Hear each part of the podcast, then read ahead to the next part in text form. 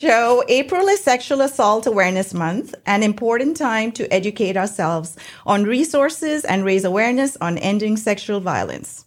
Sexual assault is a pervasive crisis in South Asian communities, but our culture of silence inhibits many survivors from accessing the support they need.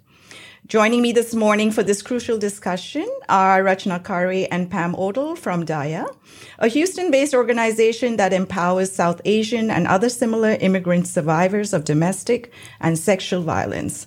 So without further ado, let's just start and yes. dive right in because it's so important to talk about it.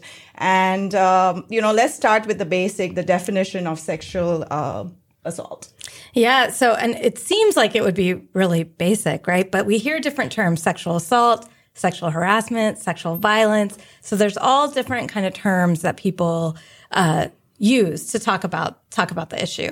When we think of sexual violence as a as a broad category or sexual assault, I think the first thing that comes to people's mind is forcible rape, right? But it's so much beyond that, right? So sexual assault includes any unwanted touching, um, any uh, coerced sex as well, right? So that includes with drugs or with alcohol when you're in a state not to consent. Mm. Um, it involves words as well, right? So when we think about sexual harassment, when we think about people in positions of power who will use sexual innuendos with people, who will uh, threaten people, uh, who will force uh, sexual favors from people for advances in their career or in their schooling.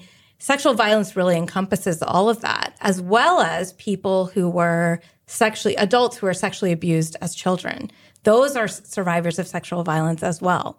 And they may think, oh, well, so much time has passed, you know, or yeah. this happened to me when I was five and it was a family friend. I mean, we, we see these kinds of cases frequently at Daya, And it's generally from victims of domestic violence who also have these instances of sexual violence or sexual assault in their in their past and all of that leads to what we call the continuum of of gender based violence. So it's really okay. putting primarily women and at a, a more um, vulnerable state in that we we normalize these experiences and, and women will tend to grow to say like this is just the way it is.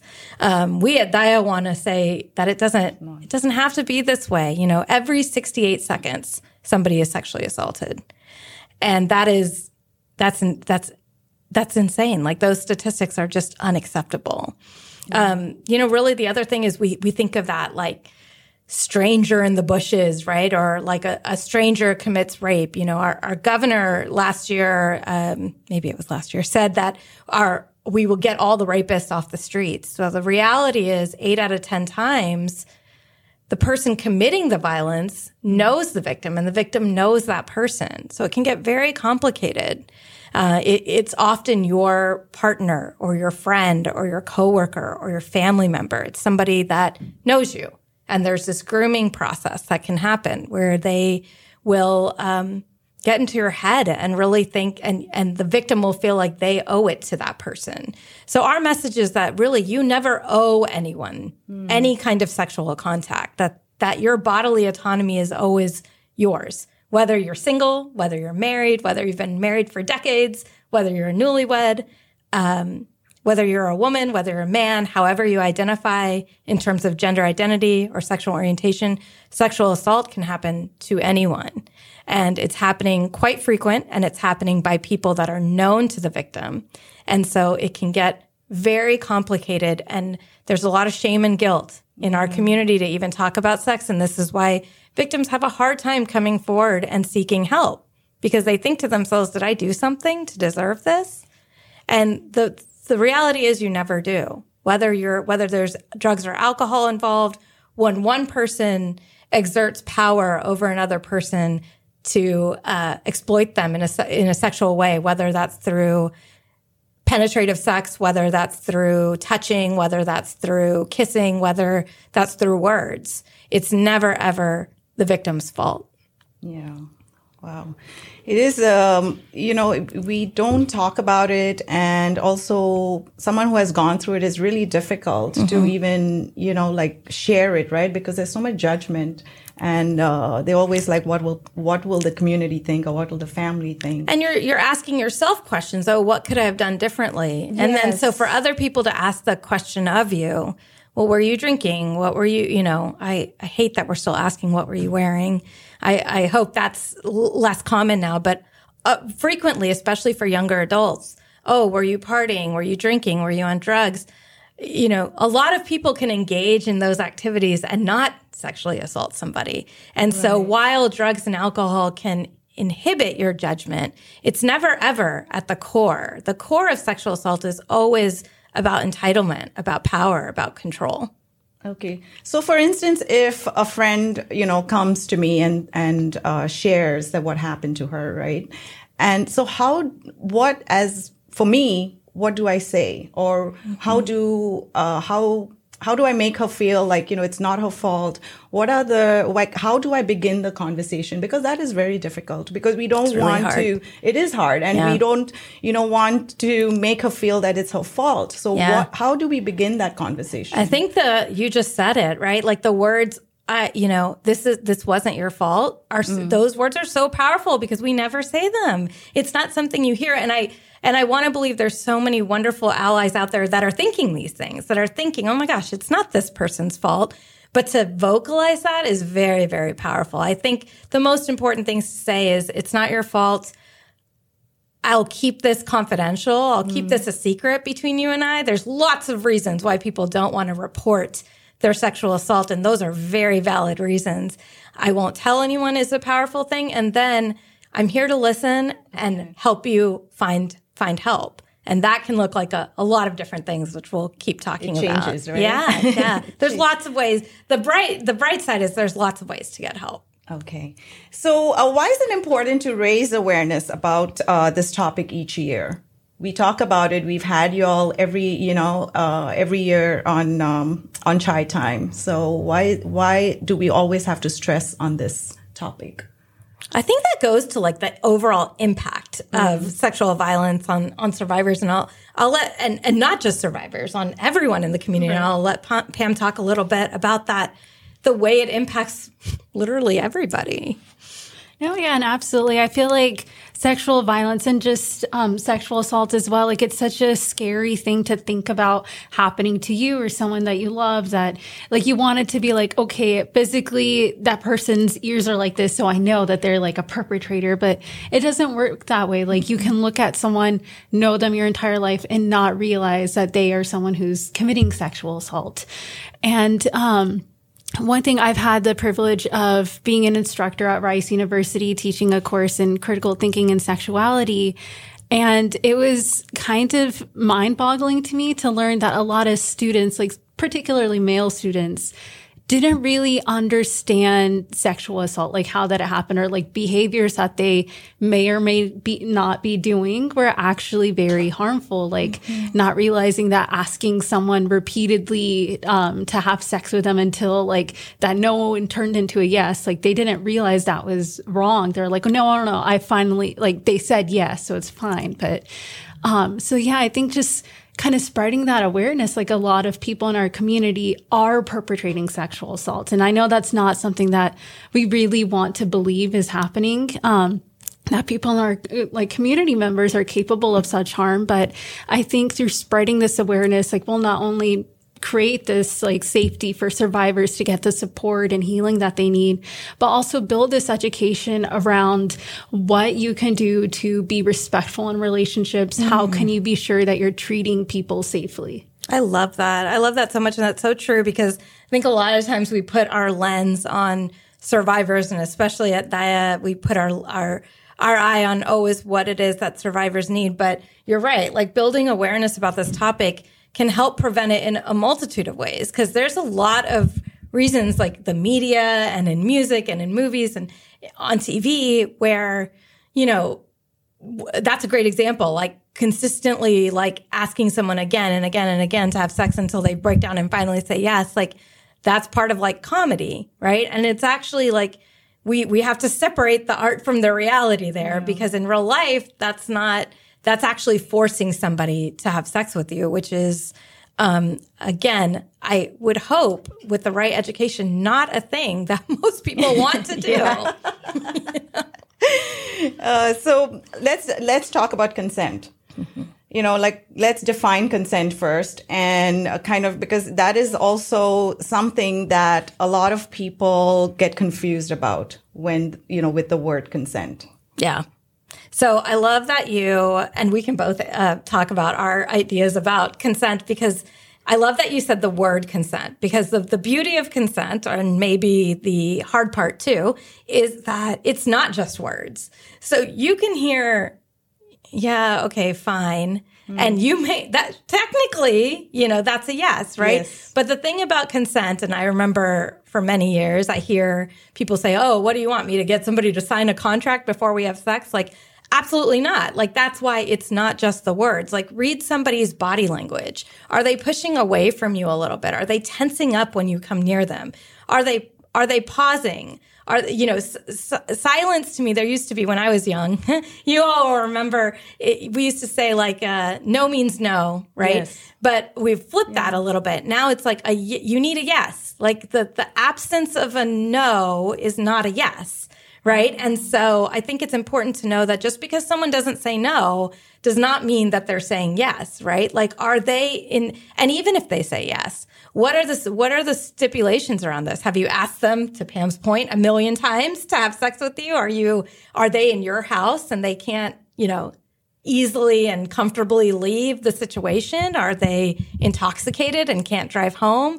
There's all these factors. Mm-hmm. And really, to me, whenever you're in a position um, where you even pause for a second because you think, hey, something's not quite right, or this person is pausing, a pause to me is a clear no. The thing about sex, and I think like young people, here have kind of scarcity mentality around sex like oh my gosh i have to have sex you know and it's like no this can also happen next week this can also happen next month. This can also happen next year. And consent to me requires not just a verbal yes but it requires um, a biological yes a uh, physical yes as okay. well yeah. Yeah. And I think just kind of adding on that, like, I don't think you should ever make assumptions around consent as well. Like, even though you might be married to someone or have been mm. together for a long time, you can't just always assume that whenever you would like to have sex, like, they have to give it to you. Like, no one owes that to you. And so it's important that, um, you know, you really keep that communication. A lot of consent, like Rachna was kind of explaining, is that communication, like talking to each other and also that non, those nonverbal cues. Like, are they pulling away? Are they kind of like their mind isn't there? Mm-hmm. Um, are they just like not really moving? Like paying attention to all of that. And also like I know like whenever you're married, even though it might feel like, oh, it's our anniversary, like we're supposed to do it, but if yeah. you don't want to, like yeah. you don't have to. Yeah. And I, I think it right. It, it, it, makes way. for yes. I think it makes for kind of you know, it's the stereotype we see on like sitcoms, right? About yeah. like the wife being like, okay, fine. Mm-hmm. But really, that okay, fine is not okay, fine. Mm-hmm. Like, it's actually okay to like not. it's actually, you, you shouldn't have sex when you don't want to have sex. I think like that's always the messaging that we're trying to get out there is that no one owes anyone sex, no matter what that relationship looks like. Yeah. So I guess the conversation, the communication has to change. The words have to change. Mm-hmm. Like, no, I don't want, you know, I don't want to do it today. And mm-hmm. basically, you know, that it has to come out right that way. Right. For, right. For and, us as couples or. You know, and I think that there's a lot of times where, especially for young boys and young men, growing young men, like they are also taught messaging where they're supposed to want to have sex all the time or how could you not want to have sex? You know like it it almost emasculates them if they don't want to have sex. And that's also poor messaging. It's completely fine for people of any gender identity to want or not want sex. You know girls who want to have sex are sluts and boys who don't want to have sex are prudes. And there's yeah, got to be a labeling. change yeah oh there's got to be a change there. Yeah so, are there any um, sort of like uh, what do you call it? With you know, like if organizations that go to schools talk about it, or is there anything as such that is here? Um, yeah, so like actually, Daya does um, go to schools. Our director of prevention and education, Tisha Right. Bedi, does um, this wonderful healthy relationships Yeah. training where um, she talks about sex in as part of not just like you know how to like do it, but like how like to communicate, like what or how can you learn about what you like about sex, like the uh, talking about pleasure and talking about consent, like a very kind of holistic view of um, having sex and um, healthy relationships. Um, and I know there are a lot of other great organizations like that who are doing the work. Um, and then I know for me, I actually learned about sex at school, seventh grade biology class. Yeah. Um, so I think I, I assume still like for South Asian kids, a lot of their parents probably are not talking to them about it. Um, and so school is a place where they learn, like, you know, you go, you learn about math. That should be a place where you uh, should have that safe Yeah. space to learn about sex and relationships as well. Yeah. So, what does a healthy relationship look like when it comes to sexual health? Um, right. So I think sex, like, even though it's such a kind of omnipresent thing in our lives, we actually don't talk about sexual health very much, which I always thought was kind of strange. Um, but yes, sex and sexual health are very important. Um, so we definitely need to normalize talking and learning about it a lot more. Um, and Desi culture is largely a purity based culture where we place a very high emphasis on abstinence, um, especially for women. Um, like And isn't that happening in the schools too? Yeah, right? I mean, there's a lot of abstinence based. Sorry to interrupt, but I Oh, think no, like absolutely. that's the messaging a lot of kids are getting, and that's scary. You No, know, yeah. I remember in ninth grade in my health class, I took it over the summer. So it was the football coach who was teaching it. Oh, my. And our, um, yeah, our sex education was like, okay, raise your hand if you want to marry a virgin. And Oh, my Obviously, everyone raised your hand. And he was like, so then stay virgins. that was it. That was, yeah, that was my sex education. and so for class. parents out there, that's a message. You really need to be doing some work at home too. Yeah, absolutely. Um, and so, yeah, because of this kind of like purity culture, oftentimes sex and discussions of sex outside of marriage, and they see like families is highly stigmatized and um, even considered like sinful. Like, you know, Yeah. it's a bop to even talk about it or like touch yourself or think about it. Um, so even if a kid is asking their parents questions, like out of just genuine curiosity, um, because it is something like, uh, like as kids kind of uh, get to, you know, fourth or fifth grade, they're hearing about it. Yeah. And like, obviously they want to go to their parents who they've learned so much about. But I think a lot of parents, they're so uncomfortable. They feel like, you know, I don't want my kid having sex yet. Let me just shut this down. But I really don't think that's what you should do because then it creates this shame. And so people associate um, having sex or um, thinking about sex with something that's like they, they, like they shouldn't do it or like they can't talk to their parents about it. Like they'll get in trouble. So I have a question. What's a good age for you to have this conversation with your child? Because my nine-year-old then was five years old, heard the word sex, and came to me and asked me, and I said, "Oh, it just means male or female," because I wasn't sure. That that You're like biological sex.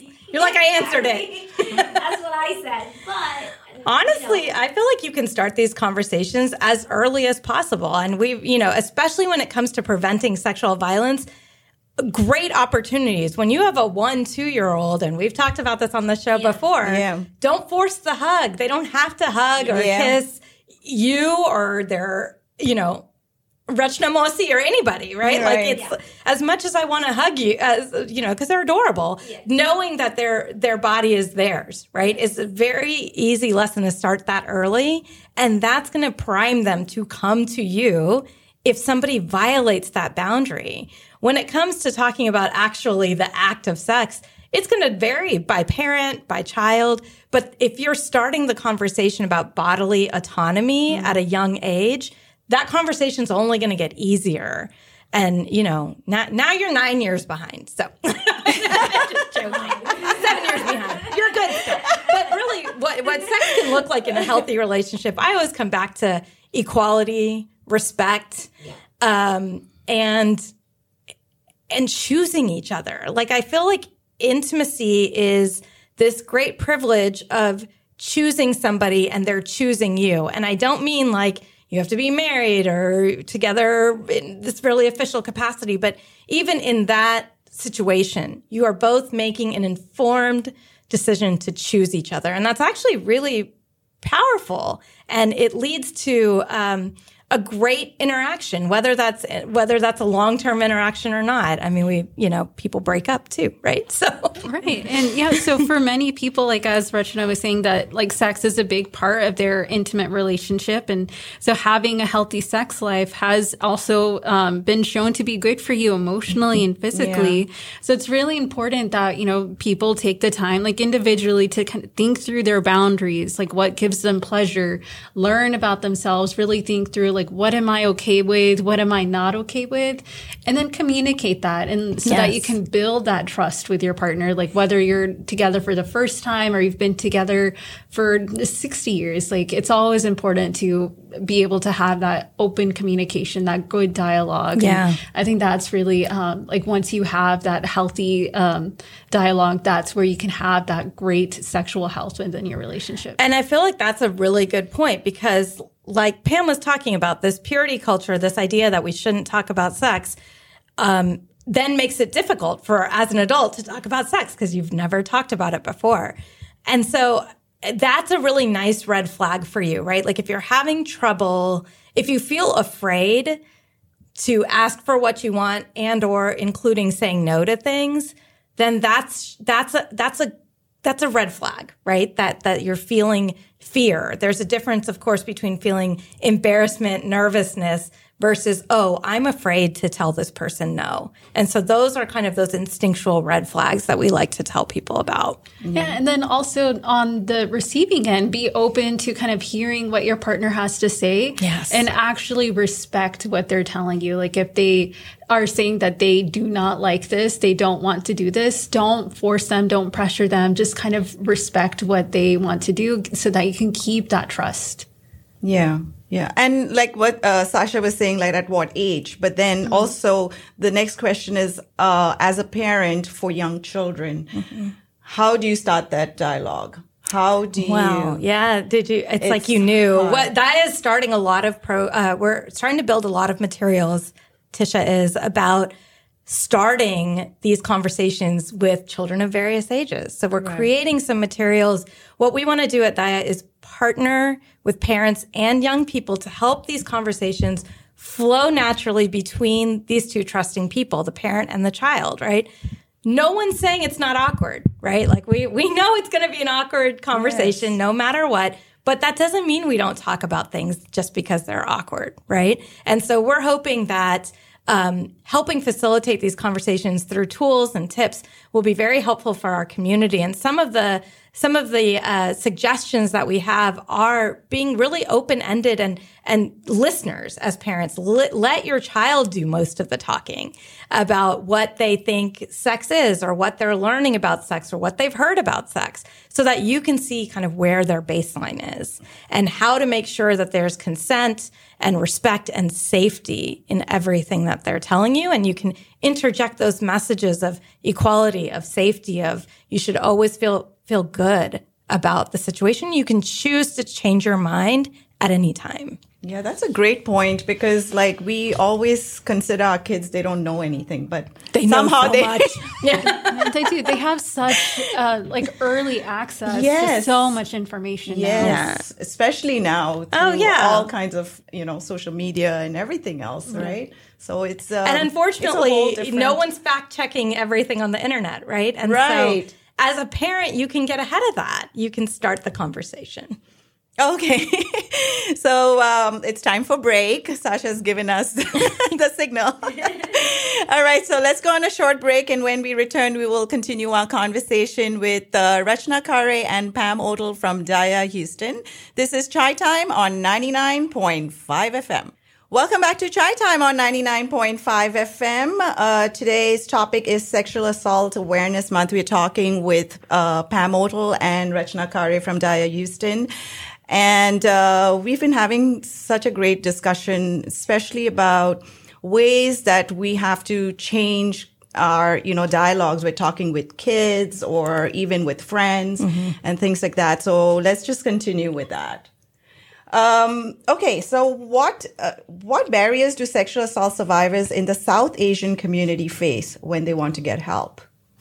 Um, right. So South Asian survivors encounter many barriers, you know, unfortunately. Um, so some of them are like accessing support, mm. um, in, uh, or to accessing support, I should say. Um, so some of these barriers are like if they are limited English speaking, mm. their visa status, mm-hmm. if they have limited financial resources, um, if they uh, have like a lack of knowledge about rights available to them. Mm-hmm. Um, and then also something we see in a lot of South Asian survivors, particularly, is there's a distrust in systems.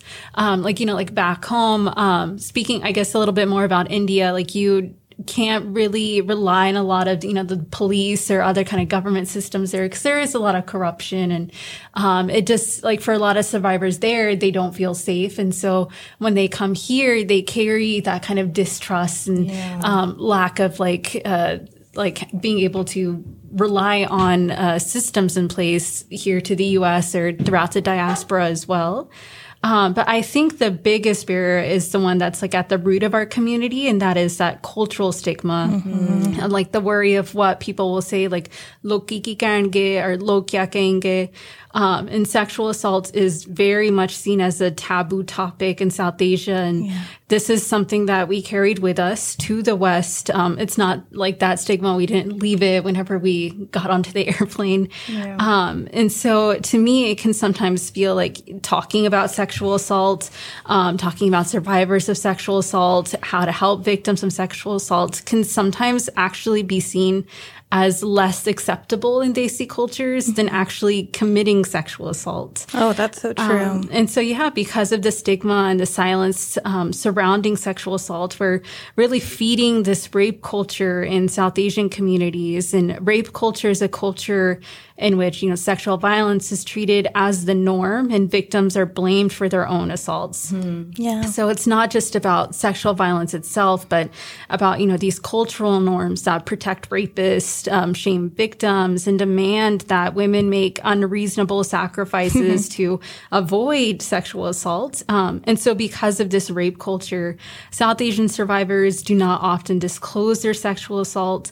Um, and those who do are frequently blamed and ostracized for being honest about their experiences. Some can even be cut off from their family um, and communities um, because, you know, is that their, you know, honor is such a big factor Mm-hmm. and the stigmatization of sexual assaults in South Asian um, communities. Um, and so, you know, preserving one, one's honor and the family's honor is often seen as more important than one's own safety. So, you know, women are the ones who usually embody shame and honor in South Asian cultures. Um, so they're expected to, you know, be respectful and chaste and reserved. Um, but women are also at the same time the ones who are held accountable for anything that might shame the family. And so this leads to a culture of silence surrounding sexual assaults because victims want to avoid, you know, shaming the family um, yeah. and risking punishments like, you know, being cut off. Um, and so it's this kind of shadowy silence that sexual violence kind of festers and continues to permeate our communities. Mm. Um, and the reality is that this is a big problem in our community. Mm-hmm. A 2022 study of 18 to 34 mm-hmm. year old South Asian Americans living near the New York region um, found that 85% of those participants experienced some form of sexual assault. Um, and so that's obviously a very astounding number. Um, yeah. And also important to note is that of those survivors, a large proportion, about 65%, reported that at least one of their perpetrators was South Asian.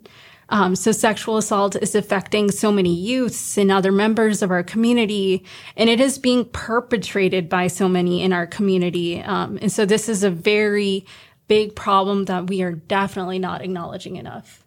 And if you're if you're a perpetrator, as again, eighty percent of the time is someone you know, when when a daughter goes to her parents and says, "Hey, you know, our family friend or my cousin or my uncle touched me inappropriately or did this thing to me or uh, or kissed me, right? They many times they're told, "Okay, just don't don't talk about that because it's it's just it's just it, people don't know what next step to take." And oftentimes people have experienced the same kind of violence, right? So the more you experience it, you've experienced it, you pushed it down, and now you're asking your children to do the same. Yeah. And I think, uh, you know, but when I like look at movies now, when I compare to before, Yeah. things have changed. Like things are changing for Yeah. the better. Um, if they're bringing out topics as such as you know being a survivor and how they they stand up for their right and they fight for it. So this is something. I mean, kudos to to uh, Bollywood movies. Absolutely. taking that step. Yeah. You know, taking it further than just being the victim and just And that's such a good example of where if you're watching a movie like that with your children Yes. or with your friends or with your family to and I've said this before too, you hit pause and you say, "Oh my gosh, what a great example yeah. of supporting survivors, of breaking this of this of breaking this stigma." Yeah. Because it's great to call out the way we want to call out um and we should call out the, the bad things that we see. We can do the same with the positive messages that we're seeing too and uplift those positive messages too. Yeah, exactly. So, um, how big is this problem in our community, and why is this crime so underreported? So I think really it's what what Pam talked about the prevalence of it. My gosh, that is is so big, and and you you've talked too about all the the barriers and why people don't report. And the only thing I'll add to that um, that and then you can add some more too is that the the distrust in the systems is is so real, and that is true for people. Um, that are born here as well. We've seen t- kind of time and time again um, women of all backgrounds come forward, um, especially in the Me Too movement, with allegations of sexual assault that were uh, discredited, that uh, the the abusive person saw no accountability, no repercussions. So the the message we're sending is like, okay, even if you come forward, justice may not happen. And that unfortunately, like that's the reality. One of the biggest lessons I've had in this work is that rightfully so, our justice system is built to protect the person being um, accused, right? Because you're in America, you're innocent until proven guilty, hopefully, right? And and so a lot of these systems are focusing on making sure that that perpetrator has the the infrastructure to prove their innocence, right? Versus um, giving justice to the victim. And that's why community based organizations, victim services organizations are so important because we exist only for that reason, only to help the victims find healing and justice. And I'll tell you, it is not often like your day in court. My my friend uh, Aparna Bhattacharya, who leads Raksha in Atlanta, similar to Daya, she wants to have a whole event on this, on how in TV and movies victims get kind of their day in court Yeah. and get to tell their story. The reality is that that's that's not the way courtrooms often work. And so when victims are looking for justice, we as a community need to be more innovative about how how are we defining justice.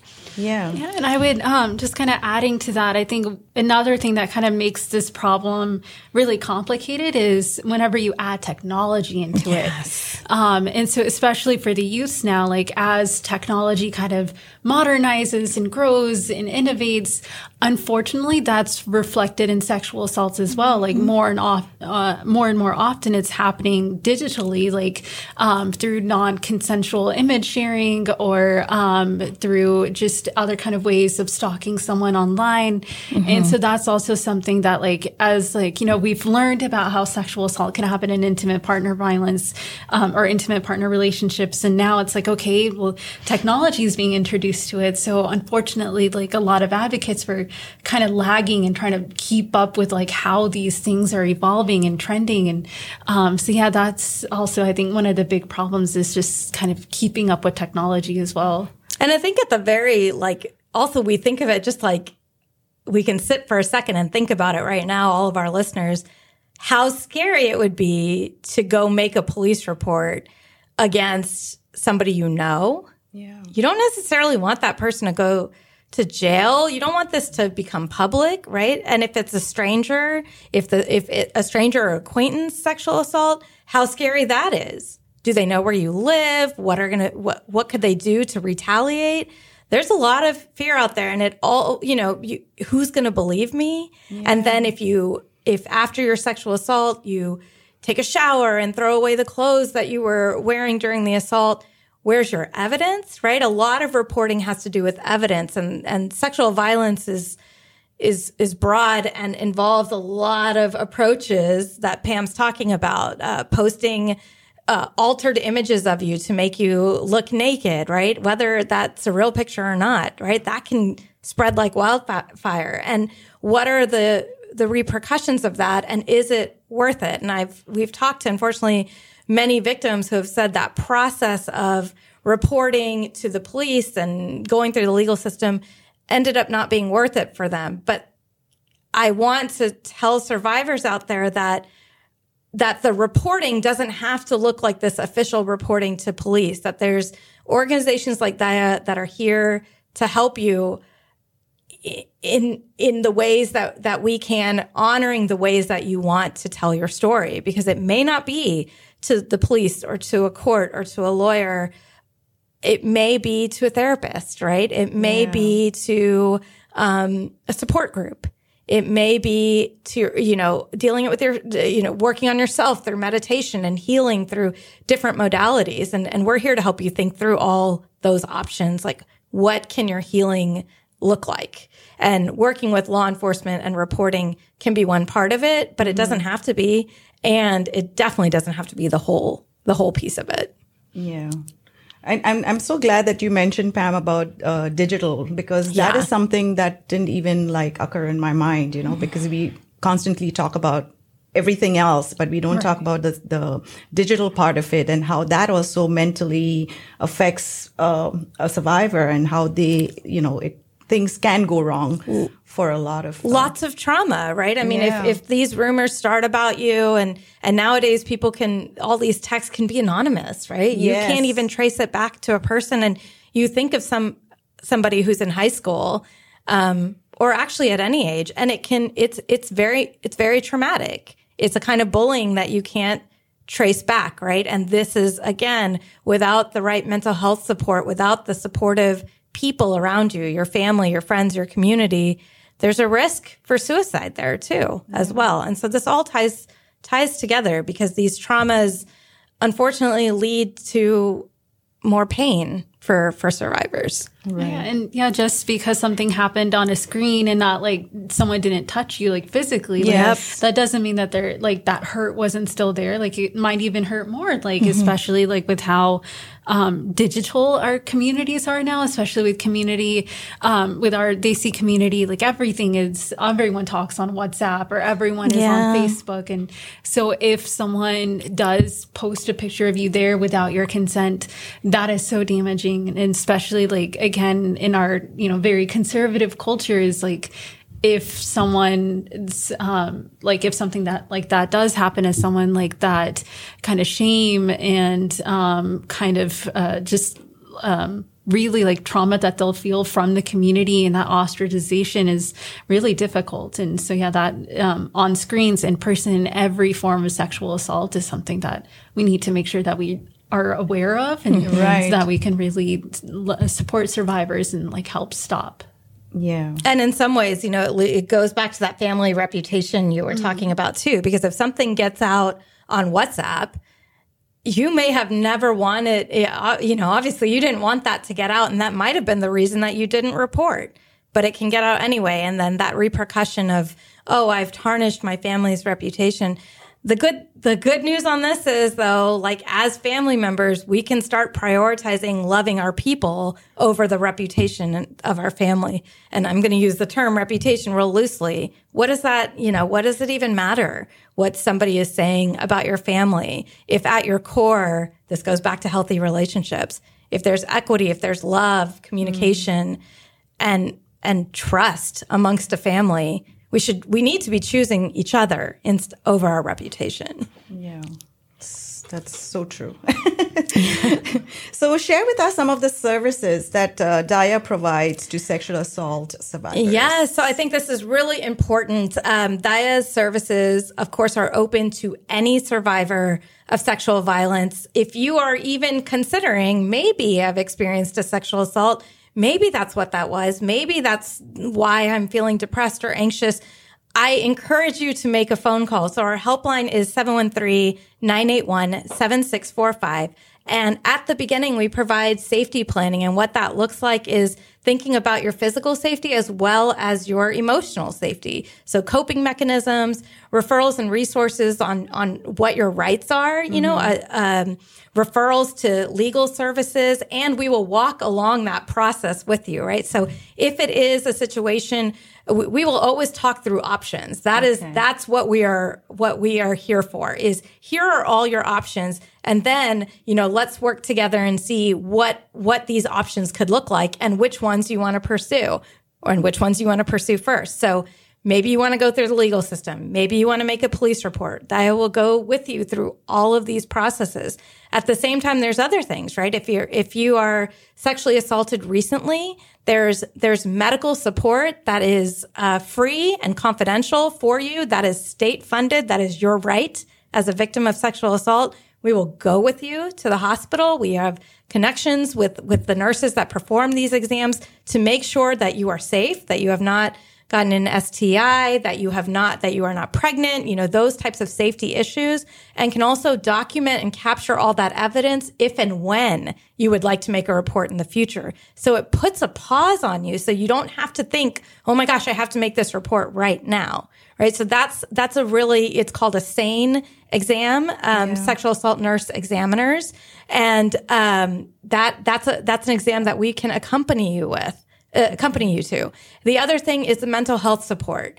We have found that survivors of sexual assault need special kind of services, right? What has been violated is their body and in their and even their sense of self within their own body. So at Daya, we provide counseling that includes spe- counseling specific for trauma.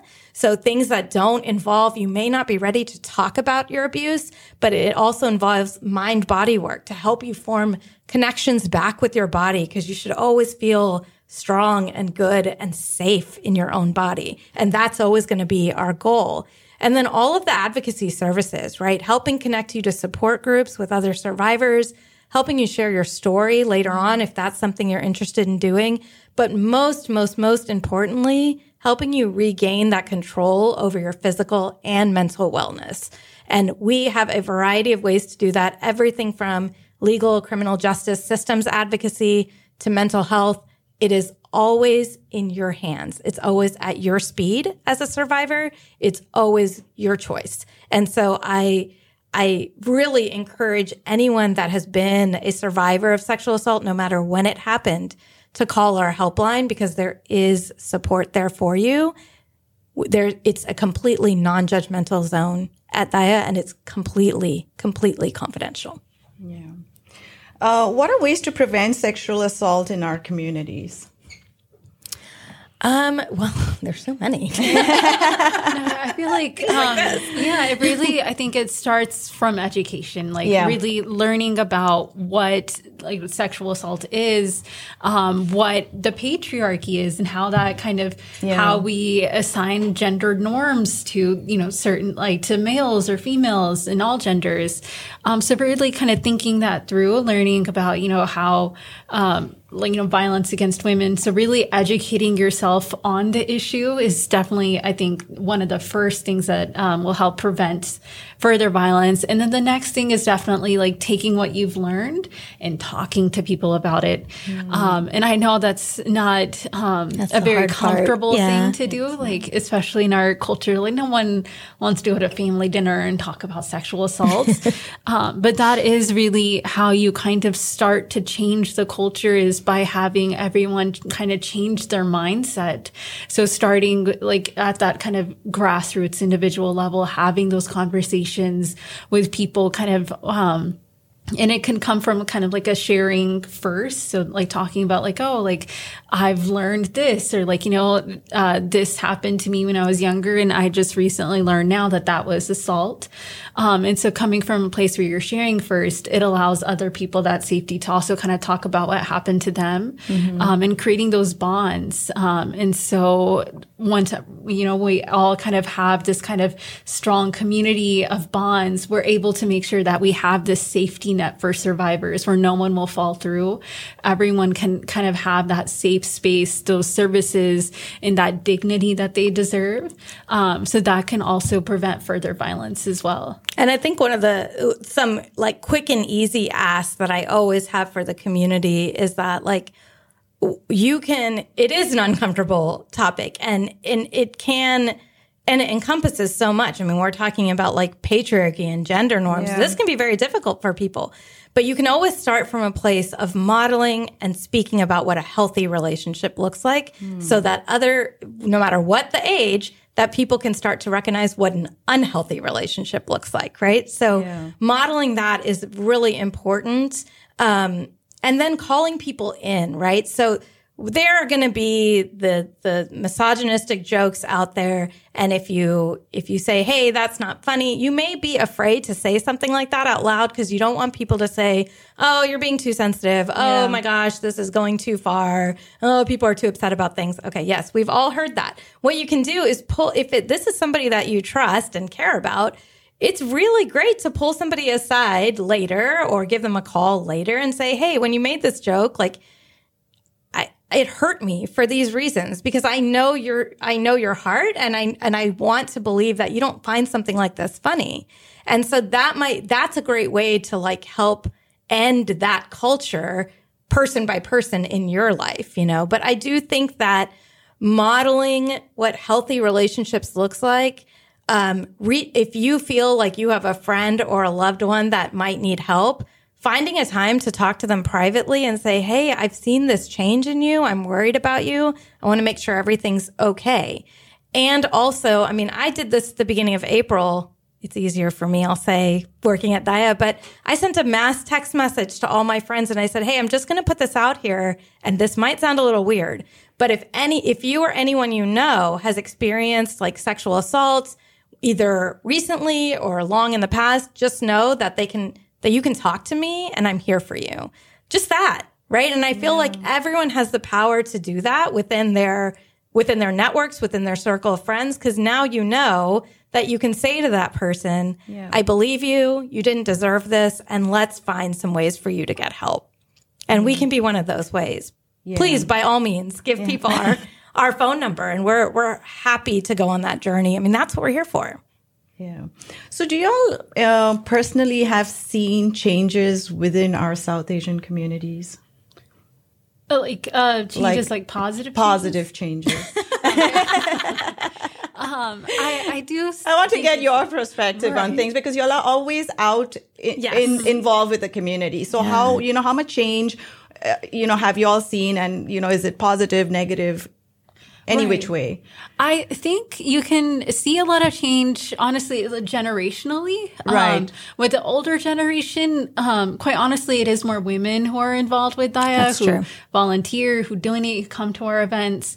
But with the younger generation, especially like, you know, with college students and high school students, we see all of them getting involved. Um, young men, young boys, young girls, young women, they're all working together because they all realize this is an issue that is on them to help solve. Um, And so, yeah, that's been a very positive thing to realize um, that now uh, people are like taking responsibility and trying to help address this big issue.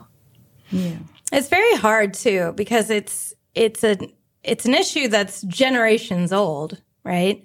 And so it can't be fixed in a decade, right? Or in even that has been around for 27 years. We we can't solve it yet, right? Because this is this is thousands of years old. The idea that um, that a woman's body is to be owned, that a woman is to be owned. There are things that are are so like strong, like these cultural ideas that are so normalized in our in our culture that are going to take just as long to change. But we have to go with the small wins, you know. And I and I want to always believe that the more people come forward with their own stories and you know God bless those people because it is the stories that change people's hearts, right? It's never, it, it's not the statistics. It's always the stories. It's always once you know somebody is when you get it. The reality is we all know somebody. Yes. Um, and so I, I, I want to believe that those stories help change people's hearts and minds around how serious this issue is and, and what the impact is and the ongoing impact. So my hope is that the more conversations like these that we have, the more people can start to fight against those norms, even in their own personal lives and change those, change those norms. Yeah. All right. Wow, it's almost time to wrap up. So I just want to ask you all what exciting events do you all, does Daya have coming mm. up? Um, yeah, so we have our annual storytelling event, Brown Bodies Bold Stories, Oh, yeah. um, where we'll hear stories, poems, songs, um, and spoken word pieces from community members that are all going to celebrate the power of representation, um, specifically like Asian representation. And our keynote speaker, yeah, no, it is one of our favorite events So of the great. year. And yeah, we're so um, thankful that we get to have Varsha Bajaj um, speak this year. And she is a New York Times bestselling children's book author.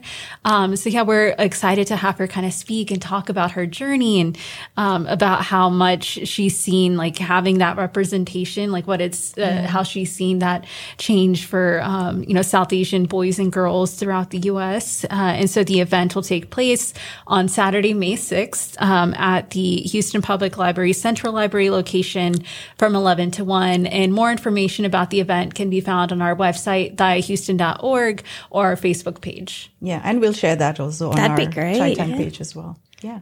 And Varsha's excellent. She has written Asian characters into her books, and also she recently co-created the American Doll 2023 Doll of the Year, which is a South Asian doll, Kavi Sharma. so, wow. so she is going to talk about. I mean, I think back when I was little, we didn't have like South Asian American dolls, and so uh, she's going to talk about that process as well. So this will be really cool to see. And of course, our favorite part is community members sharing their stories and poems. Really talented people out there. Wonderful. Thank you so much, Rachna and Pam, for joining us this morning on Chai Time. Um, this was a very important topic to touch on, and we do this every year. So I really appreciate all that you know you do, that t- the whole entire team does uh, for our community. Thank appreciate you. it. Thank you for giving us the platform. Thank you. Thank you, listeners, for tuning into Chai Time.